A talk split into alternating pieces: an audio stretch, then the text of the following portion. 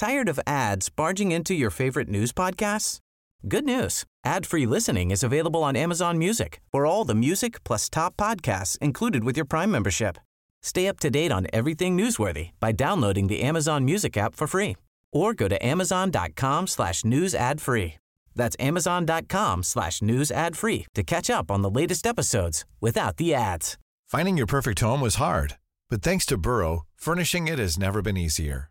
Burrow's easy to assemble modular sofas and sectionals are made from premium, durable materials, including stain and scratch resistant fabrics. So they're not just comfortable and stylish, they're built to last. Plus, every single Burrow order ships free right to your door.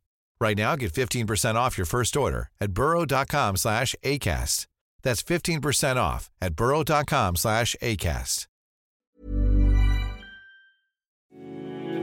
This is The Guardian. It would be a very enjoyable parliament to cover watching Scott Morrison try to negotiate with climate change independents and the Nationals. Yeah. So maybe you could have like Deputy Prime Minister Barnaby Joyce and Deputy Prime Minister Allegra Spender. Hello, Podders. Welcome to the show. You're on Australian Politics, and I'm Katharine Murphy. And with me today in the pod cave are Josh Butler, Amy Remeikis, Daniel Hurst, Sarah Martin. And, and we are answering your campaign questions. And it's week three. Yes. And we're still alive. And we're still alive. Are we though? yes. Are we? I'm dead inside. It is arguable, yes. Um, okay, so um, just a couple of quick things uh, up top.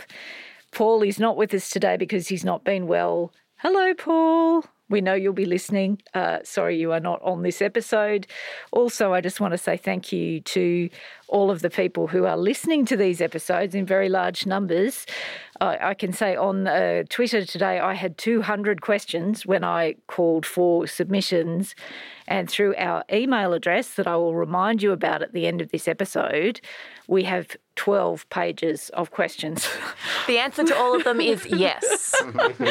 so that is both a herogram to the audience and also a bit of an expectation setting exercise. Sadly, we cannot answer all of the questions every week, but uh, we will answer as many of them as we possibly can. And, you know, thank you for the support and the input. We appreciate it. Now, Josh, you're up first this week, uh, and we've got a bunch of media questions, which I think will not surprise the audience. Uh, from Julia, uh, starting off, uh, why is the press pack obsessed with gotcha questions? At today's, and just to be clear, we're recording on Thursday, at today's press conference with uh, Anthony Albanese hysterically chasing a gaffe instead of talking policy. Name the five points, Julia says. Why do they think these questions are important when they don't advance any ideas at all? Related, Josh, from Sean B. Why is the press so impolite at press conferences? The treatment of the opposition leader today, again, this is this is Thursday, was disgraceful and unprofessional. Questions being screamed at him, trying to pressure him into a stumble. It was disgusting to watch.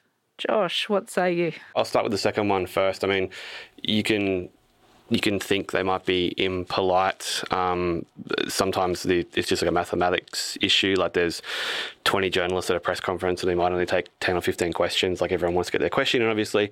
Um, but you know, I think it, I think people sort of saw this a lot through the pandemic as well. Of like when we saw these press conferences from premiers um, being run like you know 24 7 like it was the first time a lot of people had seen press conferences like that in you know in the round in in the you know extended periods. Um, that's kind of how they often are. I mean, it's a leader, it's an election campaign. People have questions about certain things, and you know.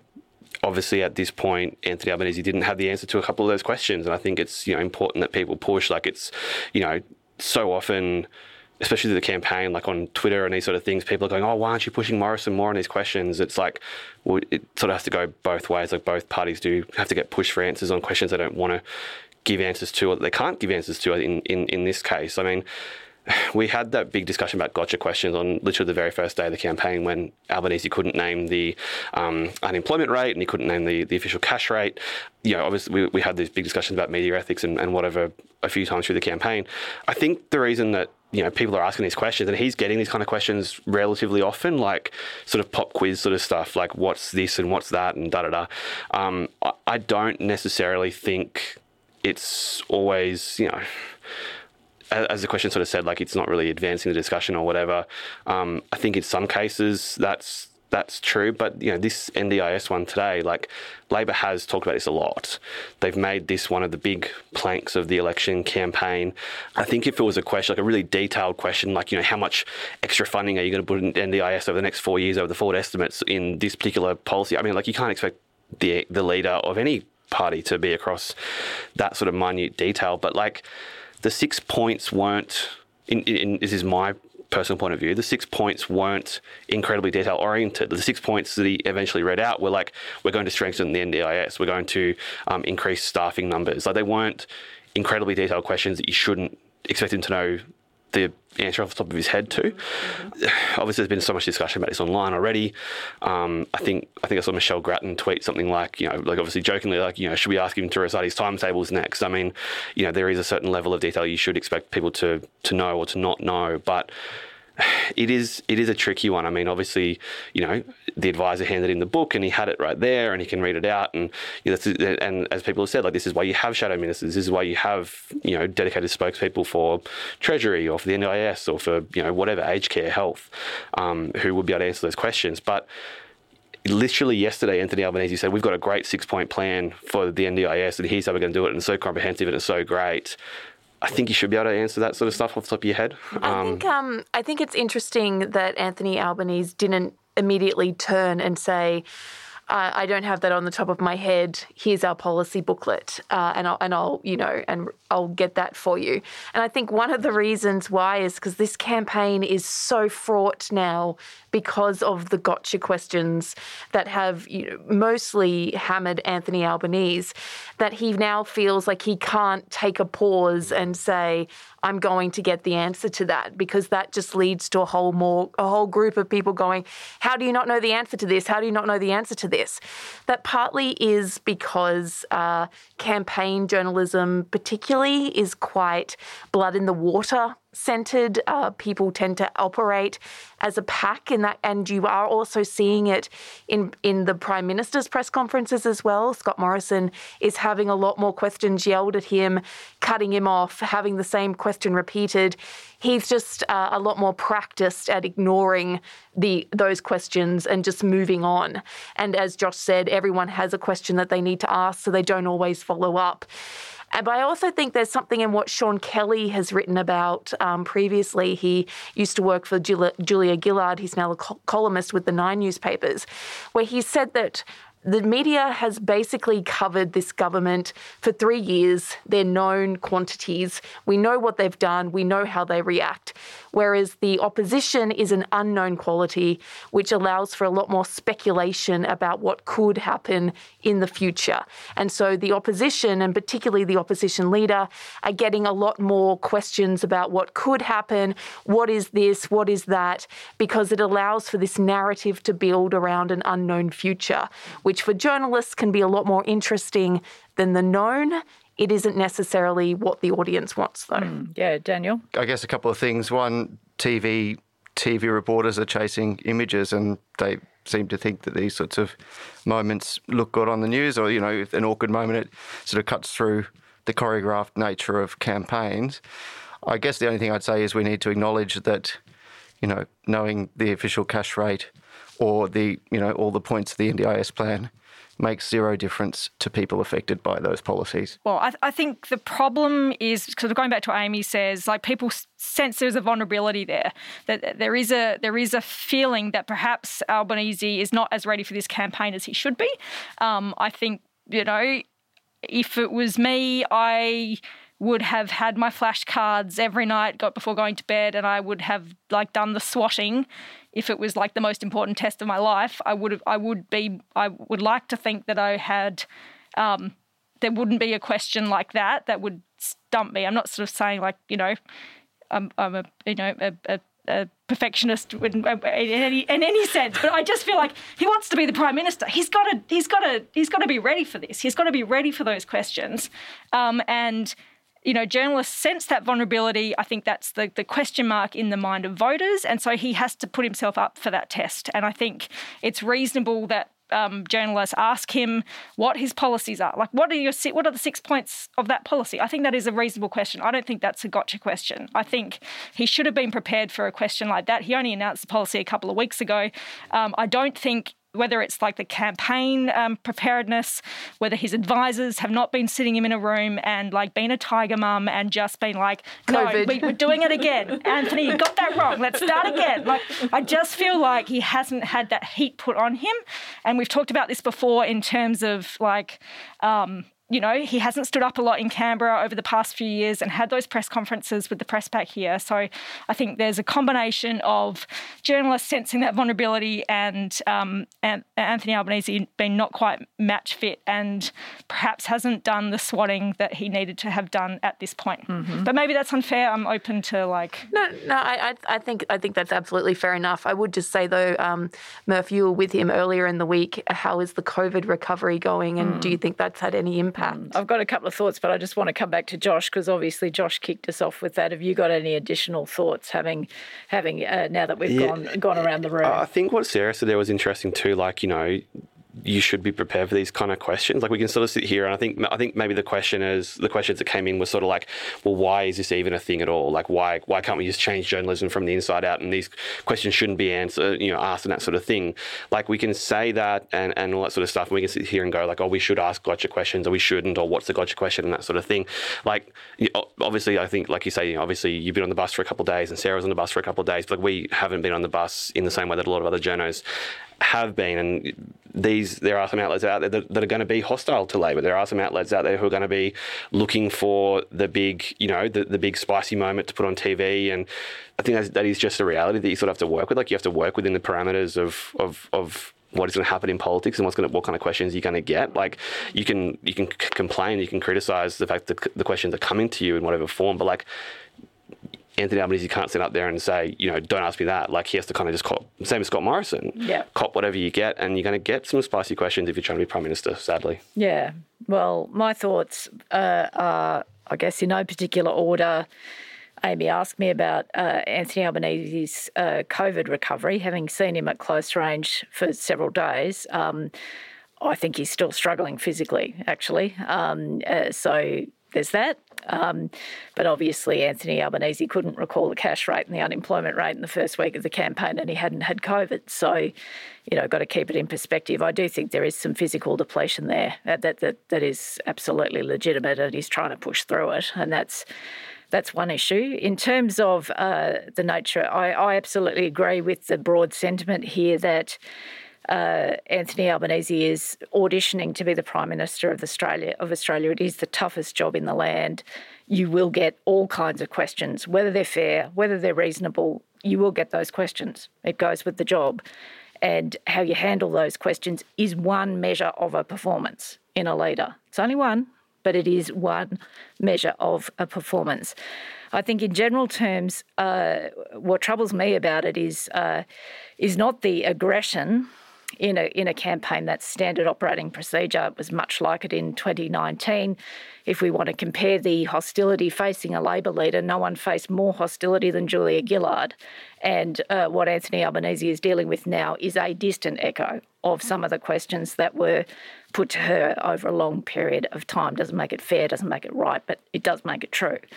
Um, in terms of, though, my concern with some of these questions is they are inane they are completely inane and meaningless. And there are a lot of questions that are not inane, that seem very hard to get answers to. Uh, I don't know how we deal with that. The other phenomenon that we're working in is one that Josh referenced, one that uh, the team has referenced, which is this fishbowl environment now that can, that characterises campaign coverage. Once upon a time, television cameras faced the principals. They faced the politicians. Now, television cameras face the principals and they face the journalists. The, the journalists are chasing moments to, you know, TV moments, basically. Uh, and that creates, uh, you know, the environment around that is a joust. It isn't a press conference. And does that serve the public interest? Well, probably not. But you know, these things are complex. I suppose what I'm trying to say to listeners today is these things are complex. Um, you know, Albanese absolutely has to be scrutinised. He absolutely has to demonstrate that he's match fit. You know, no one hands you the Prime Ministership of Australia as a pity prize, nor should they. You've got to be up to doing it. But, you know, there is something about process here that, you know, troubles me as a long practitioner of this particular art form.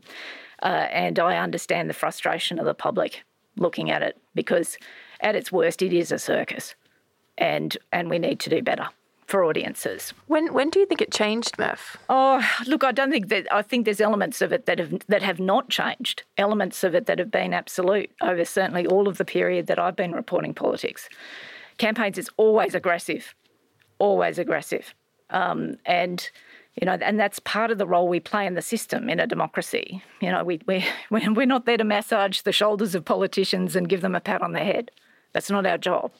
We're there to basically see if they have the substance required to lead the country. That's what we're there for. So it's always been aggressive. I think the heightening of the aggression is a function of, of digitisation, live, live rolling uh, news coverage, social media the, all the incentives in our businesses for clickable, shareable moments, and uh, and we got we got reporters out there on the campaign trail who are generating them. You know, does uh, that that creates heat? Doesn't create light. And but these are these are deep seated functional problems with, you know, with the journalism that we practice and and the and the technological impact of you know that that that there has been on our practice. So you know, I do think we need to think about these things carefully. I appreciate the the questions from the audience on this. We are accountable. My team is accountable. We have a range of views. You know, we're trying to basically do the best we can to try and get you the best government of Australia that we possibly can by subjecting these characters to some scrutiny. So, anyway, good conversation. We better move on. I think, Amy, you're up, Darls. Um, so, we have um, two questions for you. One from Matt Dunn, uh, and they're kind of related. Um, my question is Is there a world where the coalition splits? The Nationals seems to be a dead weight on the Liberals with regards to issues like climate change. What's stopping the Liberals from telling the Nationals where to go? And the two parties from running against each other. you know, breaking that that already happened slightly, yeah. but anyway, anyway, Amy will have a much more erudite view than this uh, than me. And a, and a, a, second one from Ray Kingston. Um, what's likely in the current or future coalition agreement? I did love this, Ray, because it just made me think about something I hadn't thought about at all. What are we likely to see in a new coalition agreement? This, I presume, assumes a Morrison victory. What do we see in the next term? Well, to the first question, why why don't the Liberals tell the Nationals where to go, given the uh, um, disagreements that they've had on certain issues is pretty simple.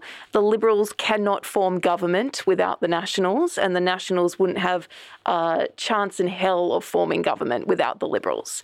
So they rely on each other in, in that way. So when we talk about, you know, like the chaos of like needing, you know, a vote or working with the crossbench, the coalition has to do it pretty much every single time that they're in government. And we've seen some of that horse trading with the recent climate uh, debate that they've had, the most recent climate debate, where you had the Nationals essentially holding the Liberals to ransom over uh, what they would allow to be in the climate policy that that's the simple answer. They need each other, um, and people tend to forget that because one of the biggest things Labor has to overcome these days in terms of winning outright majority government is that uh, they are increasingly popular in inner city seats slightly less prop- popular in the outer urban seats uh, where they used to have a lot of ground, and finding it very difficult in the regions to hold ground, which uh, used to be uh, part of their heartland. Uh, and so Labor struggles to do that, but the Liberals certainly couldn't do it either. They need the Nationals. What that means, though, is that we're currently seeing, uh, as what John Howard used to call a broad church, we're currently seeing a lot of fractures within that broad church. I think part of that reason is Scott Morrison comes from um, the middle section uh, or faction, where he will go wherever the political winds are blowing him in terms of who he supports. Whereas, at least from my observations and readings, John Howard used to be a lot more collaborative in that that he would let the moderates have a win every now and then. He would keep key moderates in his cabinet to hear from them and get their views across so everyone felt like they had a hearing in the party. I think in the in the Liberal Party room, we're not hearing so much from the moderates anymore. We're hearing a lot more from the right factions. We're hearing a lot more from the in the joint party room from the Nationals and what they want. And what that means is you are see, starting to see a, a, a fracture within the coalition itself. And you're starting to see that play out in the electorate as Sarah and Paul and Josh and, and Dan and you, Murph, have all reported on. The inner city Liberals are really suffering because of that. What what happens from here on out, uh, I, I don't know. Labor had to reckon with their own issues with this when it came to how they dealt with the Greens and their own inner city policies, uh, how they spoke to the cities as opposed to how they spoke to the regions. About a decade ago, they've only probably just worked that out. It's taken about 10 years. I think the Liberals are probably going to have to have a pretty big think, no matter what happens in this election, about how they move on from what has happened over the last three years. Uh, and in terms of what's in the coalition agreement, mm. goodness. Yes. Any I mean, thoughts? God, we'd all love it. to know Is that. There anything left to fund? I mean, I feel like they've got their gazillion dollars for every, you know, mobile black spot and boondoggle that Barnaby could possibly have wanted. Yeah. Is Having said that, we haven't. When you say what will we see in it, we won't we, see it, will we? No, well, we've never we've never seen it. I mean, can they have any more cabinet positions? Yeah. Like, do you know? Do we have like another five nationals, half the party in the cabinet? We we just don't know. I mean, Sarah's been doing excellent work with Nick Evershed in keeping track of the spending, and Barnaby Joyce has been running around this country just promising dollars absolutely everywhere, with not a huge amount of scrutiny outside of you know the work of like what Sarah and a couple of other journalists are doing, kind trying to keep track of that.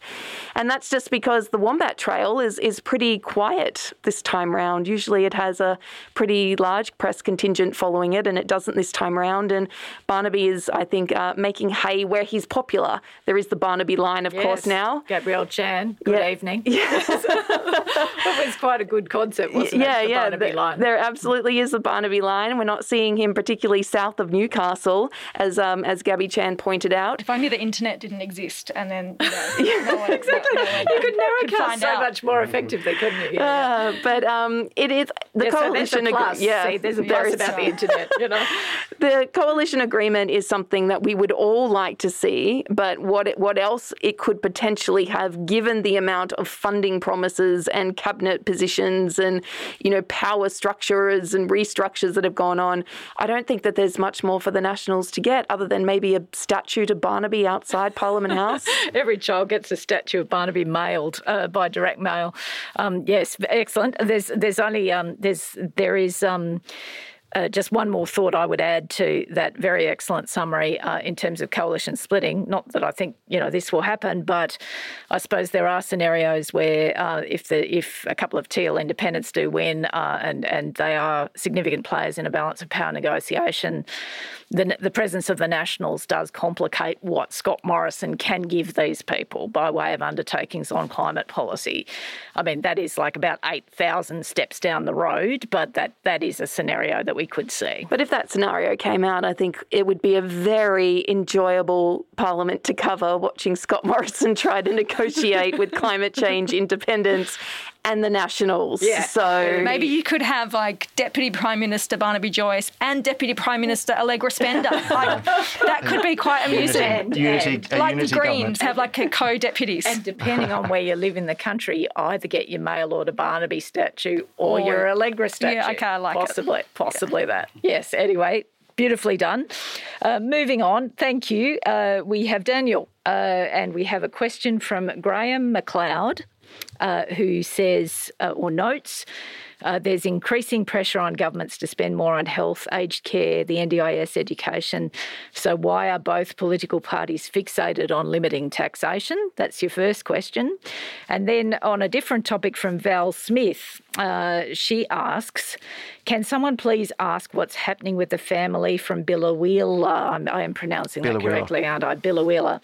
Uh, can somebody ask the Labor Party their stance on this poor family? Two daughters born in Australia. This is a disgrace. Thank you, says Val. So let's deal with taxes first. Okay, so taxes, probably simplest explanation is, you know, bracket creep is something that happens over time, and so there's sort of a bit of a political imperative to look at cutting taxes. It's always an, it's it's also an easy headline for treasurers to go for. You know, there aren't always direct levers to assist people um, financially, but you know, showering them with cash seems to be a tried and true um, uh, method via via the tax system. Um, look at 2019.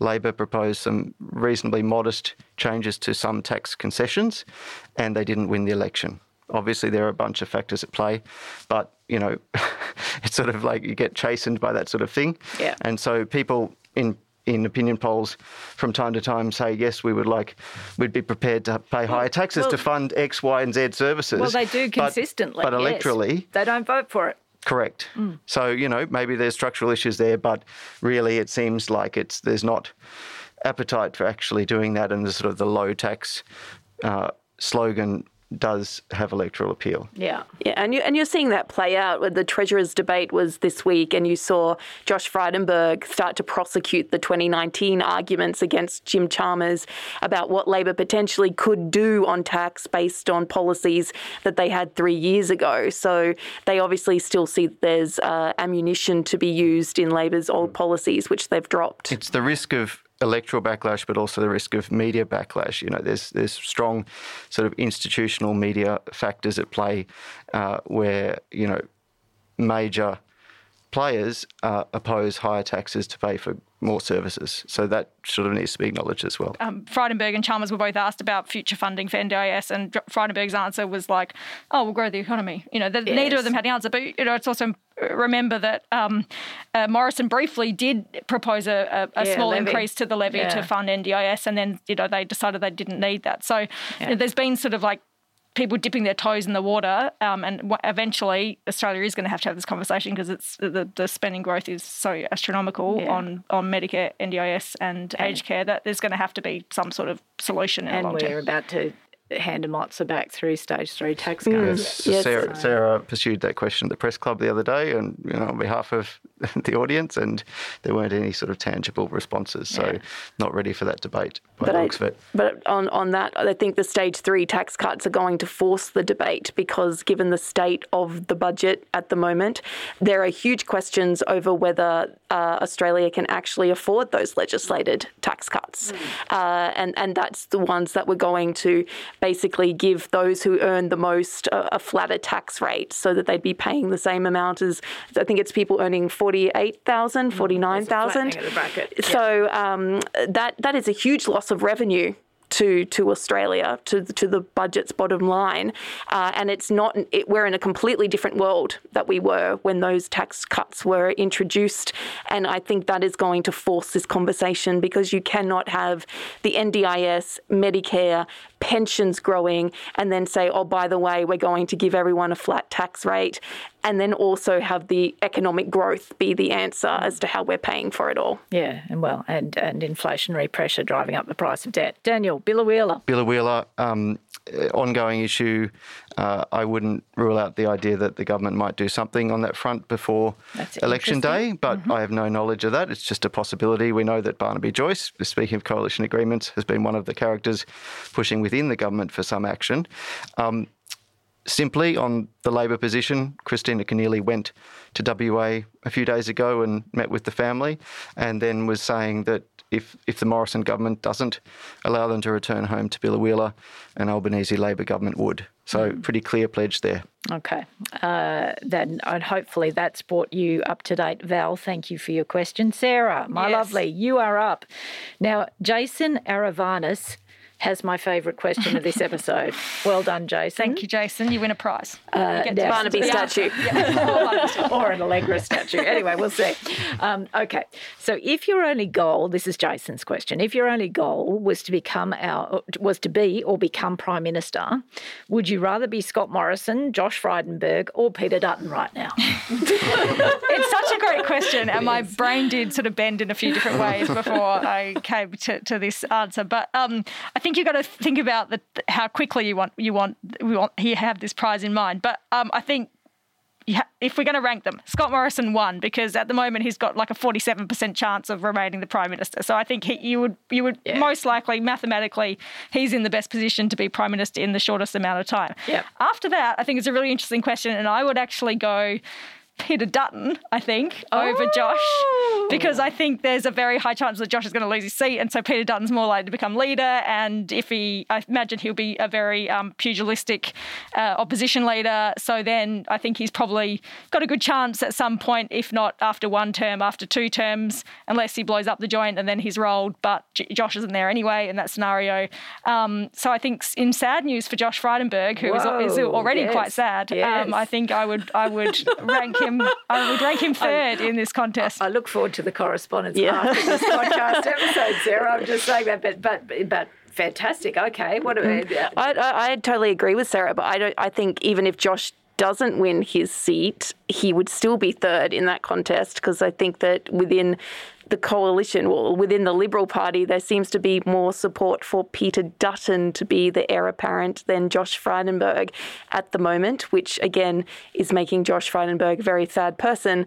But uh, that just seems to be where they want to go. Some of the Teal independents, even if Josh Frydenberg is re-elected in his seat of Kooyong, a, a bunch of Teal independents could get up. So that changes, you know, takes out a few moderates from the Liberal Party. So there could be a number shift towards Dutton. Yeah, and also, I mean, then we have the fascinating deciding phenomenon that we did kind of flag, courtesy of Sally Rugg, really, on last week's episode.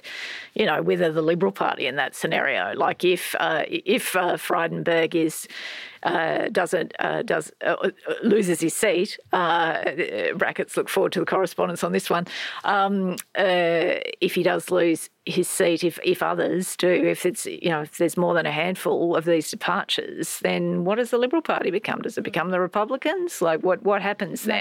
You know. C- can someone ask us for the next Ask Me Anything what happens if both Josh and Peter Dutton lose their seat? Because it's quite a fun chat to. Exactly, Jason. Did you hear that? Yeah, you can come back. just yeah, a hint Come next back. time. Come back next week. Let's move Stuart on. Robert, come on down. We don't write our own questions. We're even, you know, asking you to ask this question so we can address it. Oh my God, we've gone totally meta. Last last question Yep. is from Evan Mulholland, who uh, who. Uh, who says, Do you believe, as some do, that community grant programs are a form of corruption?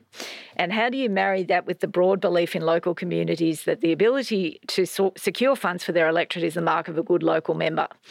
What do you think the process is to get this right?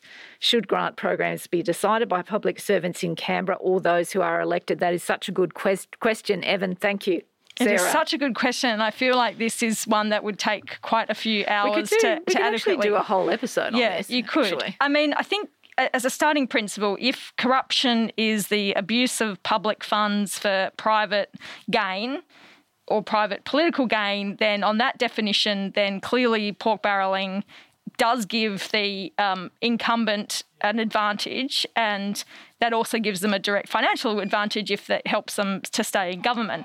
Um, but having said that, I don't think that um, a local MP shouldn't be able to advocate for worthy local projects. And I think a mark of a good MP is to successfully advocate for um, those local community projects. So, um, in terms of the process. Obviously, the process has to balance those two things, and um, the process has to be robust enough to ensure that um, you know that merit is taken into consideration, and um, you're not having a situation where you know um, projects are not worthy projects with good local advocates are not being funded Yeah. because of um, you know considerations, otherwise yeah. otherwise corrupt um, uh, you know, objective. So um, it is a thorny one, and it did make me th- think a bit about how. how you you know what the perfect system is for that um, and I was sort of thinking back like I was trying to remember I didn't have time to google it before I came in but you know it wasn't like didn't Abraham Lincoln like he got into politics he was advocating for something over the river like he like there was ah. a bridge or something like that which yeah. I'm probably going to get all sorts of correspondence telling me how wrong I am but anyway um, you know it, clearly people want their local member to get projects funded in their seat. Like yeah. that's part of the part deal. Of democracy, like, you know, yeah. and that goes back to representative democracy and having a good advocate for your seat. But if it's um, you know, uh, party directors sitting in campaign headquarters with a, with a spreadsheet and working out which projects need to be funded in which parts of which seats because that equals X many votes. And that's yeah. Yeah. clearly um, not representative democracy and how it should be working. Yeah. So, uh, really good question. Thank you for it. Now, just very quickly, because we ran over a bit because I started raving in the media section of this podcast. Um, uh, just two last, uh, just quickly. Um, from I, I, I, just like this because it sort of pushes us into territory we wouldn't normally get into. One from Cameron Golden Cooper, who asks, What do you think makes a good Prime Minister? And how does that differ from what the public and media consider makes a leader electable? I think conviction and a collaborative approach. And I think that that differs from how the media and, and the public see it because a lot of the best decisions that have been made in politics haven't been particularly popular ones. Mm. Uh, and I'm thinking of John Howard when he uh, banned the sale of mm, guns, guns. Yep. in Australia. That was not a popular uh, move, uh, and it was particularly not popular within his own constituency. But you had him stand up uh, with the Nationals leader uh, Tim Fischer and and address the crowds and say, "This is why we're doing this, and it, it's going to to matter, and it's going to make Australia better." Uh, you saw a lot of that during the Curtin prime ministership um, and Chifley afterwards, where they basically said, "You know, we're going to build houses for our returned servicemen, and we're going to ensure that they have jobs and we're going to spend a lot of money doing this, but it's going to make Australia better. So you've had these decisions made which were not necessarily always popular because of either, you know, people love their guns or they love budget bottom lines, but they did make Australia better. Mm. And I would love to see a return to that. Mm. Hear, hear, Daniel. I guess a serious commitment to the task, um, a sense of bringing the country together. Uh, looking at what's happened in the US in the last few years, I'd have to say a core uh, important thing that is an important trait for an Australian Prime Minister, or should be, is respect for institutions, upholding institutions, uh, looking at ways to build trust in politics uh, and in governance. And I mean, that last point really, I mean, we don't want to go down the track as we've seen in the US, where there's sort of a, a vast number of people who now don't believe in the election results. Yes. Yes. So we've got conviction, we've got dignity and institutional respect. Sarah, what do you reckon? Um, can I say I think a good prime minister is like a charismatic nerd. Like you want you want them to have all those lovely leadership qualities and the courage of their convictions, and you want them to be able to, you know, explain in a in a in a in a way that really communicates genuinely with people why those things are important. Um, you also obviously need someone to have the intellectual heft to be able to do that. Um, I also think. Um, someone who is thoughtful and uh, and in a way non-ideological, like someone who can actually approach each issue and see the uh, see arguments on both sides and consider um, arguments and come up with the best um, solution for whatever you know uh, thorny issue is they they need to come up with. So. Um, you know, I think probably like Peter Malinauskas seems to be a very uh, like he's sort of the model leader at the moment, and I think he is a charismatic nerd. Um, Jacinda Ardern and Jacinda Ardern, yeah. So I, I think, um, but you know, go, I completely agree with what Amy said. I just wonder whether that type of uh, that type of leadership is much more difficult in today's modern media environment, um, which obviously makes those big reform things much more difficult. And you know what? Like, I think the major parties have only got themselves to blame because they've become so adept at negative campaigning, and now it's just yeah, everyone's a hostage who, to yeah, it now. Exactly. Everyone's good campaigning doesn't mean good governing. No, and that's that's a serious thing that we need to look at in this country and around the world. I think, you know, amen on all of these points on, on good prime ministers. Um, so thank you, Cameron. And last one, wrapping up, Jason Daniels asks, Will it be over soon? it's 16 days from today, or about four swimming pools of tequila, depending on how you like to measure things. Soon, Jason. Yes. Soon. The, the Yes. last Ask Me Anything of the campaign will just us all be like rocking, sobbing in a room. well, with possibly with several glasses of wine in our hands at the same time. Anyway, look, thank you all. Um, uh, and just to clarify, you you may have thought, oh my God, where did Josh Butler go in that conversation? Just to be clear, we weren't snubbing him in that final run of questions. We just he just had to sub out to file a story uh, after leading that segment on the media. So um, uh, so you know, fear not. Josh is well and truly uh, with us, and all is well. Um, I just want to thank you all, uh, listeners, uh, for sending these terrific questions. Thank you to the team who are just megastars, as you can hear every single week. Um, now, I'll just remind you obviously, a lot of people send questions for these episodes to me on Twitter, and that's absolutely fine. Please continue to do that because um, I'm, I'm just very interested in the dialogue. But also, I'm just reminding you on the pod now we have a new email. It's australia.podcasts at theguardian.com. You can send your questions there day, night, whenever. Uh, they will be compiled by our fantastic production team, sent to us in Canberra, and we will ask as many of them as we can. So I'll just repeat that. That's australia.podcasts at theguardian.com. Thank you for your attention. Uh, as we said, J- uh, Jason, it will be over soon. We are in the final stretch. Uh, we will see you next Saturday.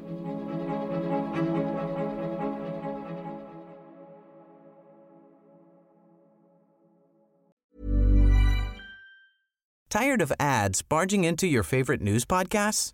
Good news. Ad-free listening is available on Amazon Music for all the music plus top podcasts included with your Prime membership. Stay up to date on everything newsworthy by downloading the Amazon Music app for free or go to amazon.com slash news ad free. That's amazon.com slash news ad free to catch up on the latest episodes without the ads.